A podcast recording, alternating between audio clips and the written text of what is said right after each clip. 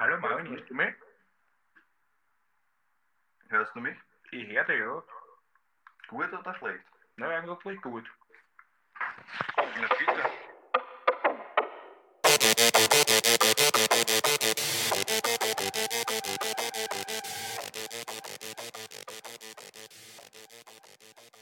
Yo, yo, yo und herzlich willkommen zur 47. Folge von Mord ist Ihr Hobby. Mein Name ist Marvin. Mein Name ist Jared und Marvin. Wir waren so lange weg. Es war die Sommerpause des Grauens. Ich bitte dich, das nochmal mit ein bisschen mehr Enthusiasmus. Okay.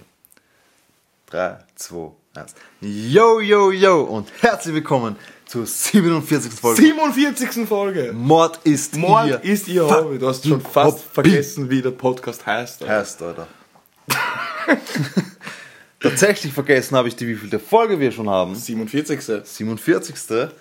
Und ja, wie du schon richtig sagst, es war eine verdammt lange Sommerpause. Und der Sommer ist ja noch nicht vorbei, Was aber die Pause passiert? ist vorbei. Die Pause ist vorbei. Wir sind zurück.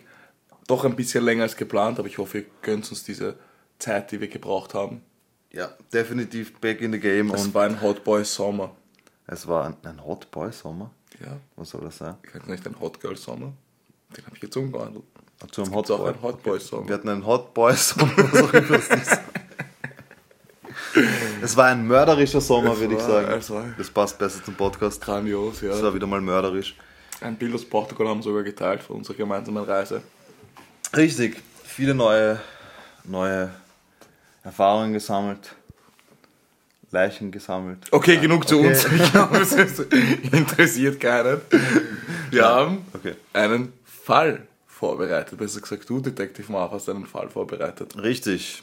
Ich habe einen Fall vorbereitet. Ich hoffe, ihr seid genauso gespannt wie der liebe Jared. Ich schaue dich gerade mit großen Augen an. Es wird keine Fortsetzung unserer letzten Special-Folge. Die kommt dann irgendwann später. Die kommt irgendwann mal nach. Wir fangen jetzt einfach wieder mal voll mit Fällen rein. Richtig. Wir wissen ja, was ihr wollt. So ist es. Und übrigens vielen Dank für die vielen neuen Follower auf Instagram und auch die uns sonst so folgen und hören. Aber genug herumgelabert. Kommen wir direkt zum Fall. Starten wir rein. Und auch dort, wo wir uns heute befinden, lieber Jared, ist es üblicherweise sehr heiß um diese Jahreszeit. Wir sind in den USA, back to America.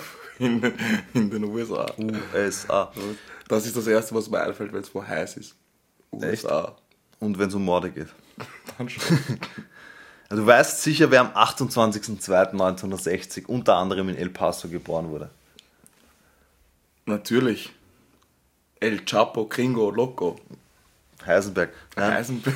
es war tatsächlich Äh, äh, äh, äh, der von Narcos.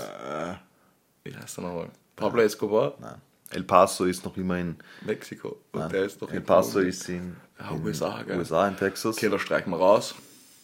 Streichen wir nicht raus. Streichen wir raus. Das ist wieder mal deine geografische Unwissenheit. es war Richard Ramirez. Ah, der Night Stalker. Besser bekannt als der Nightstar. Alles klar, das heißt, den bringst du jetzt einfach. Du Den ich kommst einfach aus dem, aus dem langen. Ja, ich hatte lange Zeit. Aus, dem langen, aus der langen Sommerpause gleich mit so einem Knaller zurück. Natürlich, natürlich. Nur das Beste für euch. Okay, also ich glaube, das ist auch wieder so ein Fall. Jeder, der True Crime begeistert ist, hat das sicher schon, Ein Fall schon mal zwei. gehört. Ein Fall für zwei, ja. Um noch, um noch einen, einen Namen zu stehlen. Einen schlechten Namen zu spielen. Ja, aber es Gut. Also, lass ja, sind ein bisschen aus der Übung. Konzentration. Konzentration, sonst heißt es wieder wie kichern. Richard, Richard Ramirez. Richie, wie wir ihn heute nennen. Wir nennen ihn jetzt. Ja, krass. Ähm, ich muss ehrlich sagen, ähm, ich weiß natürlich, was er gemacht hat, aber jetzt auch nicht so zu 100%. Ich weiß, dass es so ganz, ganz, ganz krasse Sachen waren. Also so in der Nacht einbrechen. Hast du die Netflix? Na, tatsächlich habe ich die Netflix-Doku nicht gesehen. Okay. Na, Okay, ist gut, ist gut. Dann weißt du ja nicht alles also hoffentlich. ich bin jetzt nicht echt so zu 100% im Bilde. Du wirst mich sicher heute noch das eine oder andere Mal schockieren können. Definitiv. Richard Ramirez wurde am 28. Februar 1960 in El Paso, Texas geboren. Also ganz im Süden von den USA. Er war der jüngste von fünf Kindern und seine Eltern waren Julian und Mercedes Ramirez. Zwei seiner älteren Geschwister hatten Geburtsfehler und deswegen wurde seine Mutter vor der Geburt davon abgeraten, das Kind zu bekommen, also Richard Ramirez, da eine erhöhte Gefahr für einen Geburtsfehler bestünde. Das ist schon mal ein Spoiler. Ja. Als Kind nannten ihn die meisten einfach Ricky. Wir nennen ihn einfach auch Ricky jetzt mal. Ich dachte Richie. Ja, es- Richie ist zu deutsch. Na gut. Nennen wir ihn Ricky. Ricky. Ricky war eigentlich kein auffälliger Schüler. Weder war er besonders intelligent noch besonders schlecht in der Schule. Aber er hat immer wieder gesundheitliche Probleme. Zum Beispiel hatte er des Öfteren epileptische Anfälle und erlitt als Kind zwei Kopfverletzungen, die vermutlich auch diese, diese Anfälle, diese epileptischen ausgelöst haben. Auch privat musste er einiges durchstehen, das man als Kind niemals ertragen sollte. Ich muss da nur ganz kurz einhaken. Weißt mal du, ein. Mehr zu dieser Kopfverletzung, weil das haben wir schon auch so ein paar Mal diskutiert. Ja. Da gibt es ja diese berühmte Diskussion, dass, da, dass das irgendwie das Empathieempfinden beeinträchtigen kann, wenn man in jungen Jahren einen Schlag auf den Kopf bekommt, ein gewisser Hirnlappen, der da. Ja, das stimmt Also schon. ich bin jetzt da nicht. das stimmt, da gibt es da gibt's Forschungsergebnisse, dass das, dass es das Empathievermögen Und da gibt es dann immer ein paar Parade. Paradebeispiele, dann wird er wahrscheinlich eines davon sein.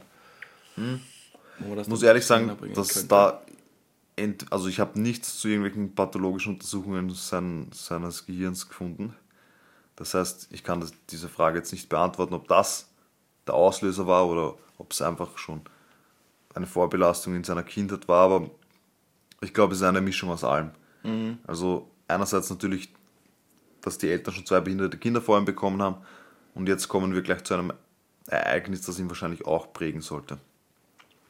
Denn als Kind hat er schon mal ein traumatisches Erlebnis, in dem er von seinem, ähm, seinem Sonderschulpädagogen, also seinem Lehrer eigentlich, seiner Autoritätsperson, zusammen mit seinem Bruder sexuell missbraucht wurde.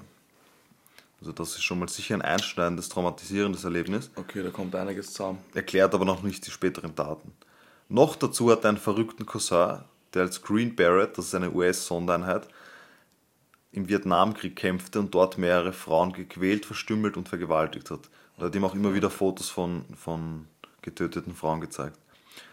Noch Ah, dazu musste er später mit ansehen, wie eben dieser Cousin seine eigene Frau vor ihm ermordete und daraufhin in eine psychiatrische Klinik gesperrt wurde. Also wow. definitiv ein guter Start für einen Serienkiller. Der perfekte Spoiler. Auflage. Spoiler. Es geht um den Serienkiller heute. Was? Kriminelle Anfänge. Bevor er von zu Hause auszog, versuchte er bereits eine erste, eine erste, besu- ver- versuchte er bereits eine Frau zu vergewaltigen. Warum schreibe ich eine erste? Naja. Was aber der Ehemann der Frau verhinderte und Ricky dabei verprügelte. Boom. Also er wurde, das war in einem Hotelzimmer in Los Angeles und der Ehemann hat ihn dabei erwischt, wie er versucht hat, seine Ehefrau zu vergewaltigen. Und hat das getan, was wahrscheinlich die meisten tun würden. Er hat ihm eine Tracht Prügel verpasst. Wir distanzieren uns von Gewalt. Definitiv.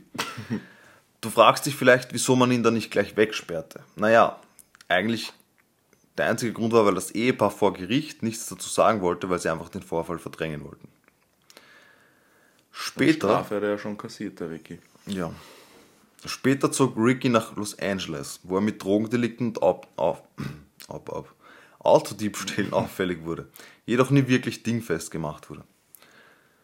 Also er war, er war zu großen Teilen seiner Jugend und seines jungen Erwachsenen-Daseins eigentlich obdachlos. Auf den Straßen Los Angeles. Er streunerte herum und war auch mit dem obdachlosen Milieu einfach gut vertraut. Wie man erst im Jahr 2009 feststellte, war sein erstes Mordopfer die neunjährige May Leung, die am 10. April 1984 im Keller eines Hotels ermordete. Lange dachte man, sein erstes Opfer wäre die 79-jährige Jenny Winkhoff, die er nach einem Einbruch in ihre Wohnung vergewaltigte und erstach. Und dieses Einbrechen und dann jemanden vergewaltigen oder ermorden oder beides, das ist eigentlich sein Muster. Deswegen der Night Stalker. Genau, und das ist eigentlich auch das, was die Leute bis heute im Kopf haben, einen, einen Einbrecher. Ja, ich habe jetzt auch keine konkreten Taten von ihm im Kopf, aber ich habe einfach dieses Bild im Kopf, wo er da einfach einbricht in der Nacht und sich auch manchmal so irgendwo versteckt. Also die richtige Horrorvorstellung. Du kommst heim, drehst alle Lichter ab, legst ins Bett und auf Ja. einmal sitzt er im Kasten drinnen. Genau das. Also richtig. Äh, Genau das, was ich jeden Abend habe. ja, genau. Also es ist, er hat sozusagen dieses Bild in den dieses Bild in Amerika einfach geprägt vom Einbrecher, der dich, der dich ermordet. Grundlos eigentlich. Am 17. März 1985, das heißt circa fast ein Jahr später, beging er dann seinen zweiten, damals offiziellen Mord. Das war eigentlich schon sein dritter, wobei eine der anwesenden Personen tötete. Die andere konnte aber entkommen. Und das ist in der Serie sehr gut nachgezeichnet. Da findet man online nicht so viel. Aber die Person, die entkommen konnte, die musste tatsächlich auch, ich glaube, eine Schussverletzung oder eine Stichverletzung erleiden. Und er hat sie aber gehen lassen, nachdem er ihr in die Augen geblickt hat und so auf die Art gesagt, ja, du bist eine gute Person, du darfst gehen. Und ich glaube, die kommt sogar zu Wort in der Doku. Schaut sie auch auf jeden Fall an, sie heißt Night Stalker auf Netflix. Ja, wie gesagt, die Frau konnte entkommen, während, während die Mitbe ihre Mitbewohnerin eben ermordet wurde. Und die Frau konnte dann auch eine erste Täterbeschreibung bei der Polizei abgeben. Und dadurch entstand auch so ein erstes Bild von einem jungen Mann, relativ gut aussehend, mit kaputten Zähnen und schwarzen Locken. Was ihn auch ziemlich gut trifft, muss man sagen. Am 17. Ja, da waren wir schon, sorry. So. alles gut, Marvin, es war eine lange Pause. Noch am selben Tag zerrte eine 30 Jahre alte Frau aus ihrem Auto und erschoss sie. Jetzt wurde erstmals die Medienmaschinerie angeworfen und schnell breitete sich Panik in der Bevölkerung aus. Ob dadurch angestachelt oder nicht, in den nächsten Tagen wütete Ramirez in, den, in der Bevölkerung. Er zog jetzt eine Blutspur nach sich. So entführte ein Mädchen, das er vergewaltigte und erstach. Nur sieben Tage später tötete er den 64-jährigen Vincent Sassara, sein erstes männliches Opfer, und dessen Ehefrau Maxine. Also von 9 bis 64 alles dabei. Genau, also man kann schon mal nicht sagen, er hat sich jetzt nur auf Minderjährige eingeschossen oder nur auf Frauen, weil er hatte jetzt auch schon seinen ersten männlichen, sein erstes männliches Opfer. Also es ist dann auch natürlich schwer, irgendwie ein Täterprofil zu erstellen, ja. Wenn du irgendwie bei der Polizei Profiler bist oder generell ermittelst, hast du ja normalerweise immer so ein Täterprofil und versuchst sozusagen den Täter einzuschätzen. Und das ergibt sich natürlich dann auch aus den Opfern. Richtig. Und dieses Täterprofil ist eben wahnsinnig schwierig und das war auch tatsächlich ein Problem für die Polizei, ähm, wahnsinnig schwierig anzufertigen, weil du hast halt keine Anhaltspunkte, wo er als nächstes zuschlagen könnte, wer seine Opferrolle Du ist. musst doch die Taten einmal erst einmal verbinden, ein 64-jähriger Mann mit seiner Frau und ein 9-jähriges Kind. Richtig. Aber nochmal zurück zu dem Mord am 64-jährigen Vincent Sassara. Nämlich, was er jetzt macht, ist noch grausamer als zuvor. Und deswegen auch eine Triggerwarnung. Die Ehefrau Maxine wird nicht nur ermordet, nämlich brutal per Messer, sondern zusätzlich schnitt er ihr auch noch die Augen heraus. Oha. Man konnte später feststellen, dass er ihr die Augen nach ihrem Tod herausschnitt und die Augen konnten noch nie gefunden werden. Das ist crazy. Jetzt kommt noch hinzu, dass die Polizei außer dieser einen ersten Zeugin, die er überlebt hat, keine weitere Zeugin hat. Also man konnte nie irgendwie bei seinen Einbrüchen irgendwelche, irgendwelche Beweise finden. Man konnte nie ähm, jemanden finden, der den zuvor gesehen hat oder sonst was. Das heißt, man weiß auch nicht, ob er die Häuser ausgespäht hat. Ob, weißt du, normalerweise ist das ja so, dass ein, ein Einbruchsdiebstahl nicht einfach aus dem heiteren Himmel passiert, sondern das wird ja schon observiert, das Objekt und so weiter. Und man weiß, wer daheim ist. Genau. Also, die Polizei war vor einem weiteren Rätsel und ermittelte mittlerweile mit hunderten Beamten, die alle da nur darauf fixiert waren, diesen Richard Ramirez zu finden. Sie wussten ja noch nicht, um wen es geht. Und jetzt machte Ramirez mal eine Pause unter Anführungszeichen von mehreren Monaten und schlug dann sechs Monate später wieder zu. Er drang in das Haus eines Ehe- Ehepaares ein, wo er den Mann in den Kopf schoss, und das ist wieder eine verrückte Geschichte, und dann die Frau töten wollte. Jedoch konnte der im Sterben liegende Ehemann noch den Notruf lautstark rufen, so dass Richard Ramirez in die Flucht geschlagen wurde. Also trotz Kopfschusses war der Ehemann noch in der Lage, die Polizei zu rufen.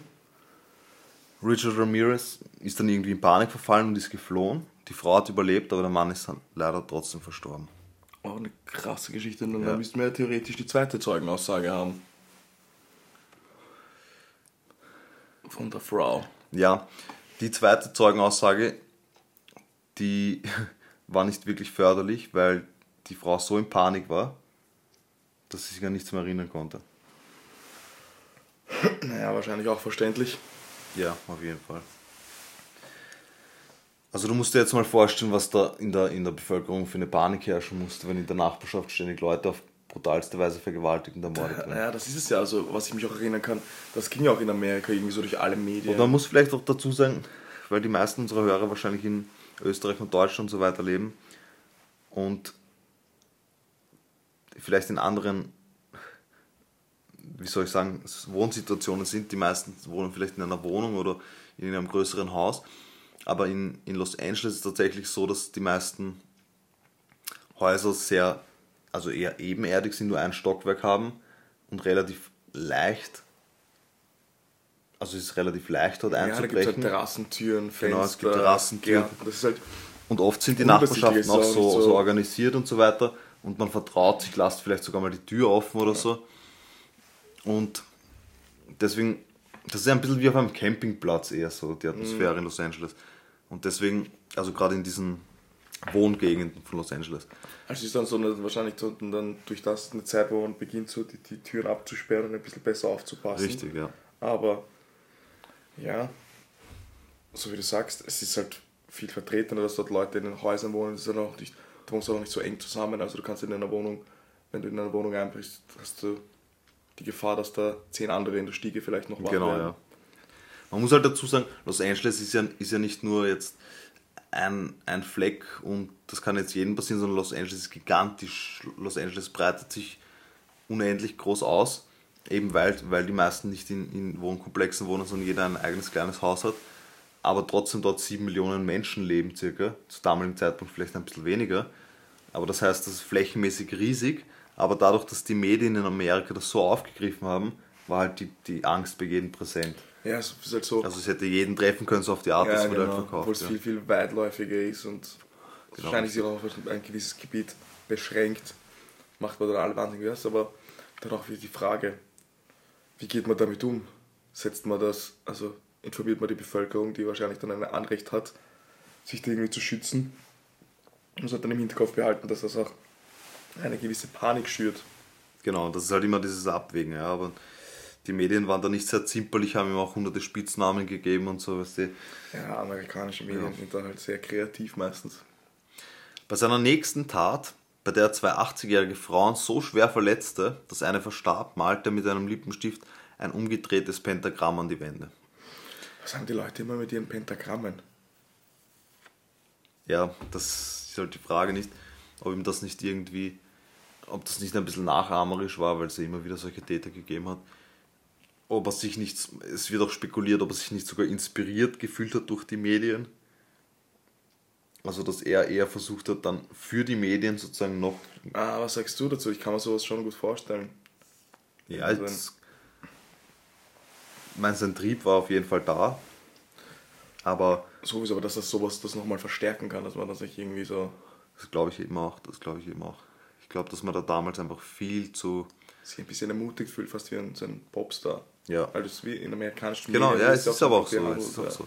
Und dazu kommen wir später noch, das ist nämlich, der war eigentlich so der erste richtige, naja, vielleicht nicht der erste, aber nach Ted Bundy sicher so der, der nächste, der Serienmörder Popstar. Serienmörder Popstar. Ja, es ist so. Es ist traurig, aber wahr.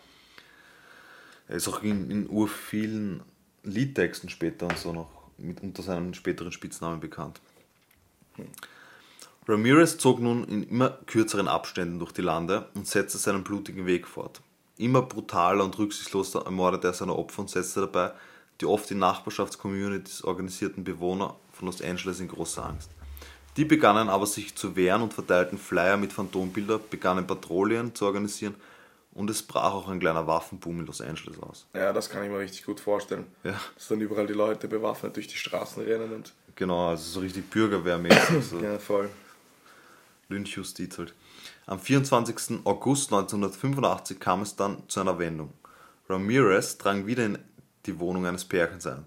Diesmal schoss er wieder dem Mann in den Kopf und vergewaltigte dessen Frau, bevor er sie tötete. Und das ist krass, weil das jetzt zum zweiten Mal passiert.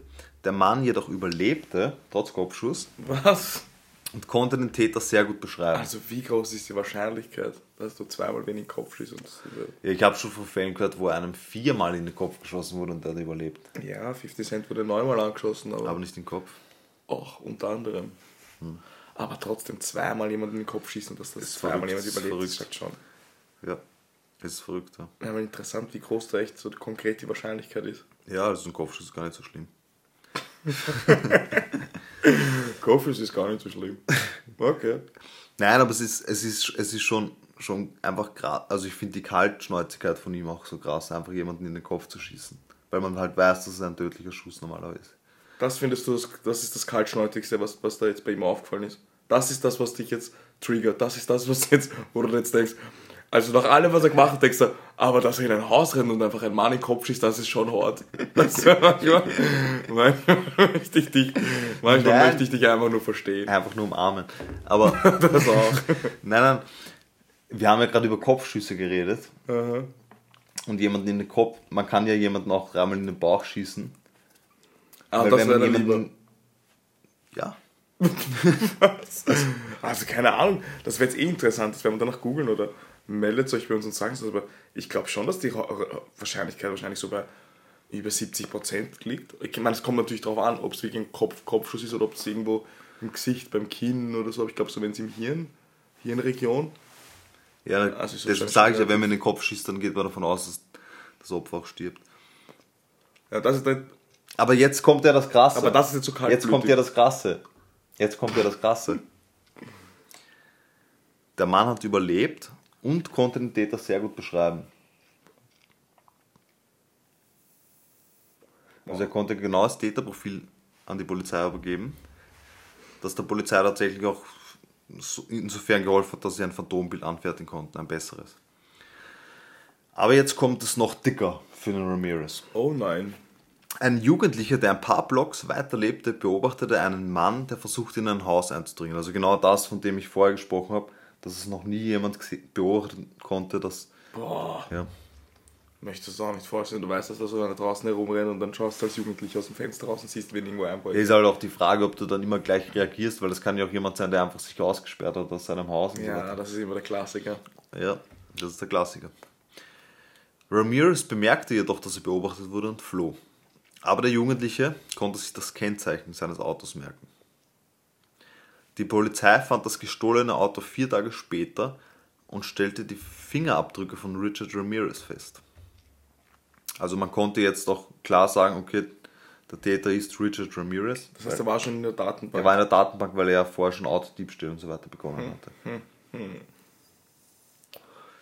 Ramirez Foto wurde nun in der Presse abgedruckt und er war quasi plötzlich selbst der Gejagte. Das ist halt dann auch krass. Ich meine, ja, Was dass Wieso? er der Gejagte ist? nein, dass du das einfach. Ich meine, ja, was, was willst du machen? Ich meine, die Polizei weiß, wer er ist und.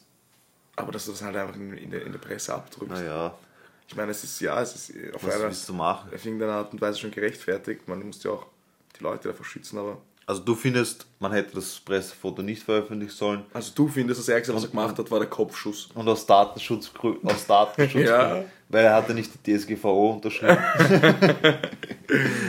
Er hat den AGBs nicht willentlich zugestimmt. genau. Genau. Okay, 1985 gab es wahrscheinlich noch keine DSGVO. Und deswegen wurde der arme Ramirez in der Presse abgedruckt. Ah, du weißt, was ich meine. So, es ist natürlich, es ist, ich, also es ist nachvollziehbar, ich würde es wahrscheinlich schon auch befürworten, aber ja, Naja, wenn die, Es schau mal, immer wenn die halt Indizien dann so eindeutig sind und die Polizei nicht mehr weiter weiß, die machen das ja auch nicht gleich und zum Spaß. stimmt schon, stimmt schon. Also da läuft irgendein kaltblütiger Mörder rum. Ja, du, das du weißt eindeutig, das kann nur der sein. eindeutig ist halt immer die Frage. Ich meine, jetzt wissen wir es, aber was mich jetzt vielleicht im Hinterkopf, wenn ich dran denke, Ja gut, das, das vielleicht Ding doppelt ist halt, überlegen lassen ist, es sind bisher immer nur Indizien, es kann trotzdem noch immer ja gut, es hätte ja auch einfach nur ein, ein nur unter Anführungszeichen ein Einbrecher sein können. Ja, aber wenn sie das unter dem Stigma, Aber selbst das könnte der Nightstalker sein, veröffentlichen, dann kann es ja sicher sein, dass viele Leute dem ja wahrscheinlich auch eine Kugel in den Kopf jagen wollen, auch wenn du das für sehr drastisch hältst, wie wir jetzt mittlerweile wissen. Das ist ja auch drastisch. Unfassbar drastisch. Ein Kopfschuss ist nicht drastisch. Im Gegensatz zu dem, was er sonst macht. Ja, ich stelle sie nicht in den Gegensatz. Das ist das, was dich so schockiert hat. Okay, lassen wir das. Also, das ist halt arg ein Kopfschuss. Es ist aber, Das ist halt richtig. als er versuchte, ein Auto in einem Latino-Viertel zu stehlen, wurde er dabei erwischt und ein Latino-Mob verfolgte ihn. Also Latino-Viertel, Latino-Mob. Ist logisch. Ganz klar. Wo findest du sonst ein Latino ab? Ja, Nicht einem Latino-Viertel. Latino-Viertel. Also Spaß beiseite. Der Latino-Mob verfolgt ihn, zog ihn aus dem Auto. Das, da gibt es übrigens sogar Videos auf, auf Netflix. Krass. Ähm, zog ihn aus dem Auto, verprügelt ihn so schwer, dass die Polizei einschreiten musste, damit er überlebt. Die wussten aber noch nicht, dass das jetzt Richard Ramirez ist. Was? Und warum haben die dann so kaum? Also, weil das Auto stehen wollte. Ach du Scheiße. Er wollte halt das Auto dort stehlen und das ist halt so eine enge Community, weißt du, und die, die schauen halt auf sich gegenseitig und haben ihn halt, ja, wollten ihn halt lynchen. Was sie nicht wussten, der Mann, dem sie das Leben gerettet hatten, war jener Mann, der seit Jahren sein Unwesen in der Millionenmetropole trieb. Richard Ramirez, der Night Stalker. Stell dir vor, sie hätten das gewusst, dass er das ist. Interessante Frage, oder? Hätten sie ihn dann auch davon kommen lassen? Was glaubst du? Ja, der Mob sicher nicht. Ja, nicht der Mob, aber, aber die Polizei. Also hätten die ihn trotzdem gerettet. Gute Frage. Naja, Polizisten sind ja auch nur Menschen. Wie wahrscheinlich jeder unterschiedlich handelt, aber ich kann mir das schon vorstellen, dass es sich ein paar dabei waren, die sich gedacht hätten, ja, dass ihm seine gerechte Strafe das jetzt. ist halt jetzt dein Schicksal. Aber sie wussten es ja nicht, was ja auch nicht schlecht ist für die Aufklärung der Taten. natürlich wieder von Gewalt. Sowieso. Wieso lachst du? Am 22. Juli 1988, also vier Jahre später, begann die Auswahl der Jury. Aber vier Jahre später begann die Auswahl der Jury, das heißt aber nicht, dass die Verhandlung noch nicht begonnen hat. Ramirez wurde des 13-fachen Mordes, fünffachen versuchten Mordes, der 11-fachen Vergewaltigung und des 14-fachen Einbruchs angeklagt. Und letztlich Und das, auch was du an dem jetzt alles am merkst, vieles ist wahrscheinlich der Einbruch. Das denkst du wahrscheinlich, bist du über den Einbruch. Der ist hart. Der ist unberechenbar, der Ricky. Also, was ich am ärgsten finde, ist die Dummheit der amerikanischen Justiz. Inwiefern? Was glaubst du, was er verurteilt wurde? Also jetzt nicht im Sinne von, dass das Urteil ist zu milde oder zu, zu hart, sondern die Art der Verurteilung wieder mal. 176 Mal lebenslänglich. Ja. Und 300 Jahre. Plus Todesstrafe. Das ist noch lächerlicher. Er wurde zum 19-fachen Tode verurteilt. ja, Erst. das ist, Wieso, wieso die über so übertreiben? ich weiß es nicht. Und zwar in der Gaskammer. 19 Mal. Ja. Also ich weiß nicht, worin der Sinn da besteht, aber Weißt du, in welchem Jahr das war? vielleicht gibt es irgendjemanden da draußen, der uns das amerikanische Justizsystem besser erklären kann oder wie das zustande kommt, solche Urteile, aber Es würde, es würde mich wirklich jetzt wirklich brennend interessieren, wie man drauf kommt, dass man jemand zu 19 ja, das würde Mal mich auch brennend interessieren. Todesstrafe verurteilt. In Vor allem, welchem Jahr? Das war wieso? 1988. Dass man 1988 noch jemanden in die Gaskammer schickt, ist auch arg. Entschuldigung, 1989. Da auch trotzdem.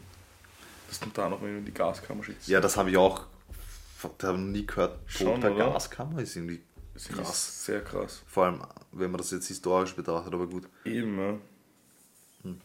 Ja, jedenfalls 19-fache Tod per Gaskammer. Zum Strafverfahren selber. Das Strafverfahren war super komplex und aufwendig. Warum? Weil einerseits gab es we relativ wenig Zeugen, weil ja die meisten Ich ermordet muss noch einmal darauf zurückkommen. Wie setzen sich diese 19 zusammen? Warum genau 19? Warum nicht 18 oder 20? Das lasst mich nicht los. Wie kommt man drauf, dass das genau gerechtfertigt ist? 19. 19 Mal. Also ich kann's, ich habe es mal ausgerechnet. 13 mal Mord sind mal 13 Tode.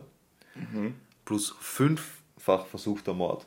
Also du glaubst 18. wirklich, dass es so konkret nach so sind 18. Ach. Plus ein, ein Tod noch für, für die Einbrüche und die Vergewaltigungen. Ja, ich, die rechnen das so auf die Art. Also ich glaube, wenn er zehn, genau zehn Leute ermordet hätte, wäre er zehnmal zum Tode verurteilt worden.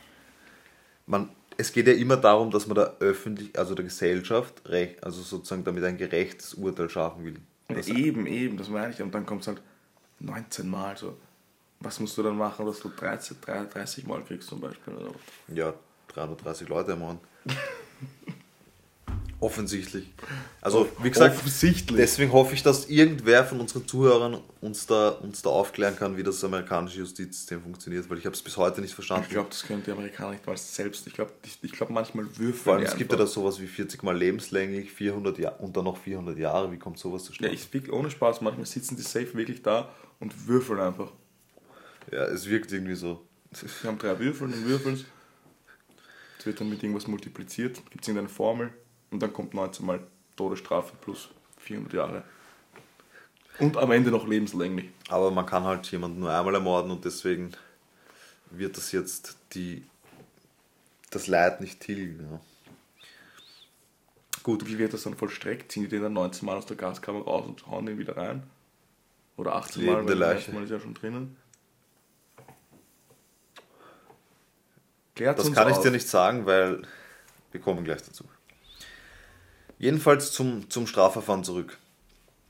Es wurden über 1600 Jurymitglieder angehört und 165 Zeugen geladen. Immer wieder gab es aufgrund von Trauma, Verdrängung und den teils großen zeitlichen Abständen jedoch Erinnerungslücken und Probleme bei der Identifizierung der Zeugen. Also es war wirklich oft so, das sieht man auch sehr gut in der Dokumentation, dass die Zeugen einfach gesagt haben, "Pff, ich kann nicht mit hundertprozentiger Sicherheit sagen, dass der das war. Weißt du, da werden ja so Vergleichs Ja. Personen hingestellt, die ähnlich ausschauen und die können dann auf, die sagen dann zum Beispiel, das war Nummer 3, der andere sagt, das war Nummer 1. Und dann, ja, aber du hast ja dann natürlich auch Angst, dass du den Falschen belastest, wenn du nicht Natürlich, 100% ja. sicher bist. Das ist ja alles auch, wie schnell das geht, so wie du gesagt hast, da vergeht auch Zeit. Das stelle ich mir auch gar nicht so Und Trauma und so weiter. Genau. Außerdem begannen die Medien recht schnell Ramirez einen Spitznamen zu geben, nämlich Night Stalker. Und das ist auch der Name, unter dem er heute bekannt ist. Und warum hat er den Namen bekommen? Ganz einfach, weil er immer in der Nacht eigentlich zugeschlagen hat. Also er ist immer in der Nacht eingebrochen, genauso wie man sich halt leider vorstellt, und hat die, seine Opfer dann eben ermordet. Während der Verhandlungen, und das kommt in der Doku sehr gut rüber, weil es sehr viele Aufzeichnungen davon gibt und es ist wirklich, wirklich krass, ich kann es überhaupt nicht verstehen. Gab es immer wieder vor allem Frauen, die Ramirez verehrten und im Gerichtssaal für Wirbel sorgten, als sie für seine Freilassung plädierten oder ihm Avancen machten. Also sie haben dann geschrieben, I love you, ich will ein. Kind von dir und solche Sachen. Also Das ist auch immer so typisch USA. wie auf einem so Konzert crazy. fast schon. Ich meine, es ist, ich glaube nicht, dass das sich nur auf die USA beschränkt, sondern ich glaube, dass das so ein. Ja, aber in den, so. in den USA werden ja Gerichtsfälle oft unter besonderer Aufmerksamkeit der Öffentlichkeit Ja, doch, geführt. die, die, die, wie, wie Ich sag nur Amber Hart und, und, ja, ja, und Jack ja, Sparrow. Und auch generell halt wie auch mit, mit Tätern, so allein mit den Spitznamen und mit dem, mit, wie, wie der medial damit umgangen wird. Also es ist halt schon so ein bisschen ins Rampenlicht ja, stellen. es ist pervers. Es wird da teilweise halt wirklich zu einem Schauspiel. Nichtsdestotrotz sind die Menschen, die sich dann auf das halt melden und weiß ich nicht, dass in denen das, dass in denen, also es gibt ja Menschen, denen löst das irgendwelche Gefühle aus. Das ist halt, dann- das halt, das steht halt wieder auf einem anderen Blatt. Also was dich Ja, wir haben das ja immer wieder gehört, oder? Ja, nee, das gibt's- es von gibt's Ted Bundy kennt man das, aber man kennt das natürlich auch von einem Fall, den du uns vorgetragen hast, von Jack Unterweger. voll Sehr bekannter Fall, in, gerade in Österreich oder auch in Deutschland. Also Ja, ja, gibt auch. generell, ich glaube, es gibt in Amerika sogar so Programme, Öffentlich- wo einsame Frauen sich mit, mit, mit, Häftlingen irgendwie Brieffreundschaften. Das ist ja okay mit Häftlingen. Das sind ja jetzt nicht, du kannst jetzt nicht jeden Häftling dämonisieren. Na, natürlich, stimmt schon. Aber in dem Fall ist es halt sehr krass aufgrund seiner Taten. Und was ich halt meine, ist auch, wo, was ich halt meine, ist, also du, du entscheidest dich ja dann bewusst, da, dass du in Kontakt mit einem Verbrecher trittst, weißt du, was ich meine? ja, ist die Frage, entscheidest du dich Ist es nur die Faszination an dem Verbrecher oder willst du einfach auch in der Öffentlichkeit stehen? Naja, ich glaube, das ist so. Weiß ich nicht, du stehst dann nicht, nicht zwangsläufig in der Öffentlichkeit. Ich glaube, dass das schon so irgendwas mit. mit Ich glaube, es ist ein, äh, bei manchen so, bei manchen so. ja, natürlich. natürlich aber glaubst nicht, dass ein, ein Großteil das wirklich so Gibt's. irgendwas was auslöst einfach? Ja, klar. So in, in, Dunkle Sehnsucht. ja, genau. Nach seiner Verurteilung kam ins San Quentin State Prison, wo er 1996 die freie Redakteurin des Freelance-Magazins Doreen Layoy heiratete. Du willst mich doch verarschen. Nein, er hat wirklich offiziell dort geheiratet mit ihr. Sie hat ihm auch 85 Liebesbriefe geschrieben davor. Über, über sieben Jahre hinweg oder so, bis er sich erbarmt hat. Muss man nicht verstehen, oder? Muss man nicht verstehen. Aber das war halt so, das ist halt dann so die Spitze des Eisbergs, sozusagen.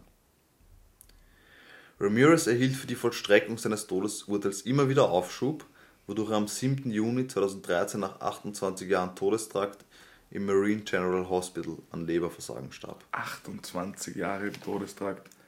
Weißt das ist ja auch. Zuerst gibt es ihm 19 Mal die Todesstrafe Ja. und dann schafft das 28 Jahre nicht, dass du das vollstreckst. Ja, also Ich meine, eine, zumindest eine von den 19 Strafen hätte er in der Zwischenzeit mal ab.